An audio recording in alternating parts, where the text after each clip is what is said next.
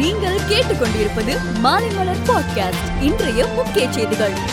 Delhi India gate பகுதியில் அமர் ஜவான் ஜோதி நினைவிடத்தில் உள்ள அணையா விளக்கு தேசிய போர் நினைவு சின்னத்தில் அமைக்கப்பட்டுள்ள அணையா விளக்குடன் ஒன்றிணைக்கப்படுகிறது. தந்தை சொந்தமாக சம்பாதித்த சொத்தில் மகள்களுக்கும் பங்குண்டு என்ற சட்டம் ஆயிரத்தி தொள்ளாயிரத்தி ஐம்பத்தி ஆறாம் ஆண்டுக்கு முன்னரும் செல்லுபடியாகும் என உச்சநீதிமன்றம் அறிவித்துள்ளது. ஆயிரத்தி தொள்ளாயிரத்தி ஐம்பத்தி ஆறில் வாரிசுரிமை சட்டம் கொண்டு வரப்பட்டாலும் அதற்கு முன்பாக இறப்பு ஏற்பட்டிருந்தாலும் தந்தை உறவு சொத்தில் பெண்களுக்கும் உரிமை உண்டு என நீதிபதிகள் அறிவித்தனர் இந்தியாவில் கொரோனா இரண்டாவது அலையுடன் ஒப்பிடுகையில் மூன்றாவது அலையில் கொரோனாவால் ஏற்படுகிற உயிர் பலி குறைவு என்றும் பெரும்பாலானோர் தடுப்பூசி போட்டுக்கொண்டு விட்டதால் கடுமையான நோய் பாதிப்பு ஏற்படவில்லை என்றும் மத்திய சுகாதாரத்துறை தெரிவித்துள்ளது. மதுரை மீனாட்சி அம்மன் கோவிலில் இரண்டு ஆண்டுகளில் கும்பாபிஷேகம் நடத்தப்படும் என முதல்வர் மு ஸ்டாலின் அறிவித்துள்ளார்.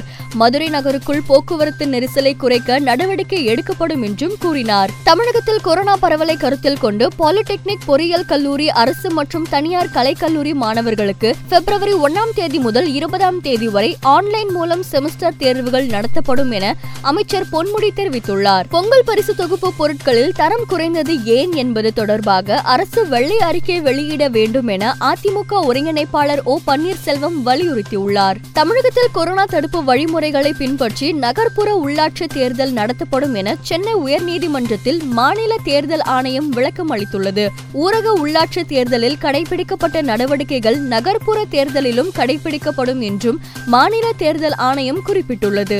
மேற்கு ஆப்பிரிக்கா நாடான லைபீரியாவில் உள்ள ஒரு தேவாலயத்தில் ஜபக்கூட்டம் நடந்தபோது ஆயுதங்களுடன் கொள்ளை கும்பல் நுழைந்ததால் மக்கள் அலறியடித்து ஓடினர். இதனால் ஏற்பட்ட நெரிசலில் சிக்கி இருபத்தி ஒன்பது பேர் பரிதாபமாக உயிரிழந்தனர். கிழக்கு ஆப்பிரிக்காவில் அமைந்துள்ள கானா நாட்டில் வெடிபொருட்கள் ஏற்றி சென்ற லாரி மீது பைக் மோதி பயங்கர வெடி விபத்து ஏற்பட்டது. இதில் பதினேழு பேர் உயிரிழந்தனர். ஐம்பத்தி ஒன்பது பேர் படுகாயமடைந்தனர். இரண்டாயிரத்தி இருபத்தி இரண்டாம் ஆண்டிற்கான ஆடவர் டி டுவெண்டி உலகக்கோப்பை கிரிக்கெட் போட்டிகளுக்கான அட்டவணையை ஐசிசி வெளியிட்டுள்ளது. மொத்தம் நாற்பத்தி ஐந்து போட்டிகள் கொண்ட இந்த தொடர் வரும் அக்டோபர் பதினாறாம் தேதி தொடங்கி நவம்பர் பதிமூன்றாம் தேதி வரை ஆஸ்திரேலியாவில் நடைபெறுகின்றது. தொண்ணூத்தி நான்காவது ஆஸ்கர் விருதுகளுக்கான தகுதி பட்டியலில் சூர்யாவின் ஜெய்பீம் திரைப்படம் இடம் பிடித்துள்ளது.